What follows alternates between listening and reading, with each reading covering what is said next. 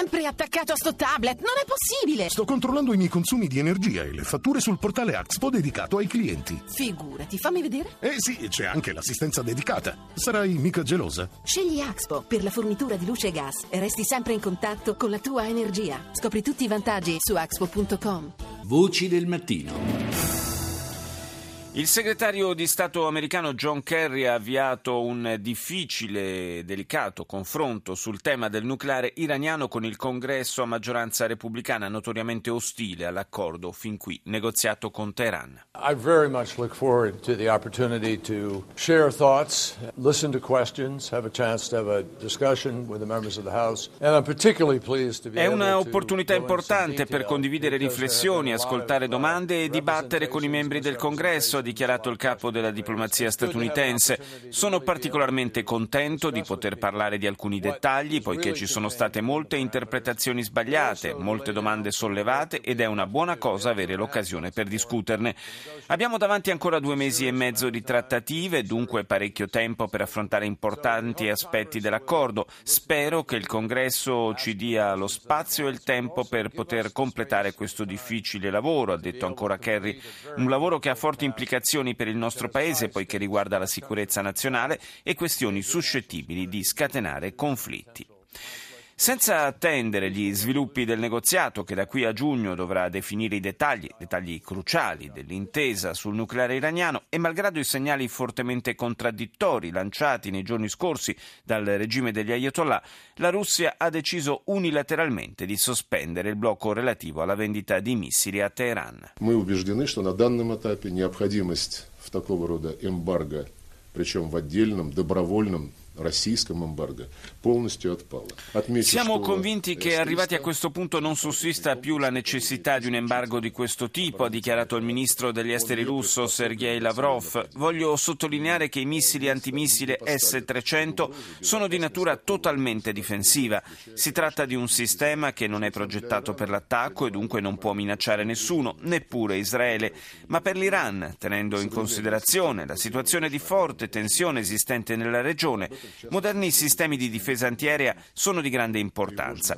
Ne sono prova di questa situazione i rapidi e molto preoccupanti sviluppi in Yemen, ha concluso Lavrov.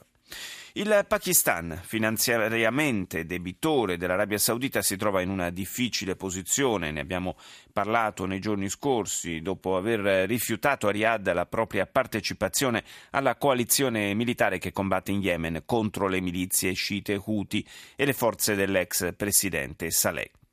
Forse proprio per togliersi dalla condizione di imbarazzo nella quale si trova, prova adesso a rilanciare il proprio ruolo sul piano diplomatico. Pakistan will intensify its diplomatic efforts in the coming days in consultation with the leadership of Saudi Arabia to resolve the crisis. Il Pakistan intensificherà i suoi sforzi diplomatici nei giorni a venire per risolvere la crisi di concerto con la leadership dell'Arabia Saudita, ha dichiarato il premier Nawaz Sharif. Con i sauditi abbiamo già intensificato il monitoraggio della situazione sul terreno e le possibili minacce alla sicurezza e integrità territoriale del regno. Crediamo, ha concluso il premier pakistano, che il ristabilimento del governo del presidente Hadi possa essere un passo importante verso il ripristino della pace in Yemen.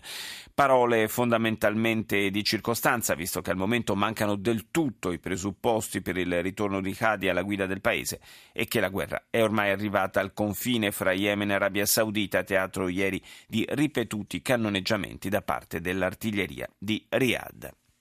Restiamo nella regione, ma parliamo adesso della situazione in Iraq. Do il buongiorno all'inviato del quotidiano La Stampa, Domenico Quirico. Buongiorno. Buongiorno. Quirico, eh, la situazione eh, dal punto di vista eh, innanzitutto bellico in Iraq eh, è stata molto, diciamo così, pompata anche dalla, dalla propaganda evidentemente eh, governativa di Baghdad, la riconquista di Tikrit, ma eh, il, il, cuore del, dello Stato islamico, del cosiddetto Stato islamico, è Mosul e quello sembra un obiettivo al momento fuori dalla portata delle, delle forze militari di Baghdad? Ma eh, mi sembra il dato fondamentale, cioè eh, la, la, la, la, permanenza del controllo da parte delle forze del califfato eh, diciamo della, della totalità del territorio che hanno, che hanno conquistato ormai da, da quasi un anno, quindi eh, questo è l'elemento che mi sembra, mi sembra, assai preoccupante perché nel senso che la permanenza nel tempo del controllo territoriale a poco a poco eh, possa determinare una sorta di sua permanenza anche psicologica e, e, politica e questo è sostanzialmente credo lo scopo che il califato si propone, cioè diventare qualcosa che è conficcato nel cuore di questa regione fino a quando poi più o meno tutti accetteranno la presenza come qualcosa di naturale e di inevitabile, questo è il grosso rischio. Sì, perché sappiamo bene come anche il diritto internazionale in fondo il più delle volte si limiti a ratificare situazioni esistenti, quindi il persistere effettivamente di un'entità come questa con un controllo eh, territoriale radicato rischia di, di avere delle conseguenze, di produrre delle conseguenze anche proprio a livello di diritto internazionale. E sostanzialmente determina eh, l'accettazione di quello che ormai credo sia un dato eh, difficilmente modificabile nella situazione del vicino Oriente che, il, che è uno dei risultati diciamo, fondamentali che il califato ha conquistato, cioè l'idea che il ritorno ad un eh, unificato il ritorno aggiungo ad una Siria unificata diventa sempre meno eh, come dire come una prospettiva credibile o accettabile a poco a poco le realtà che fanno parte di, quella, eh, di quel luogo del mondo cominceranno a pensare un po' più futuro se non già, già lo pensano un po' più futuro diciamo sostanzialmente separato in cui, in cui l'Iraq e la Siria non esistono più. In quel momento il califato ha conquistato una enorme vittoria politica e militare perché, perché ha modificato in modo permanente la carta di quell'area del mondo ed è sostanzialmente questo l'elemento forse più su cui bisognerebbe riflettere, cioè ormai stiamo ragionando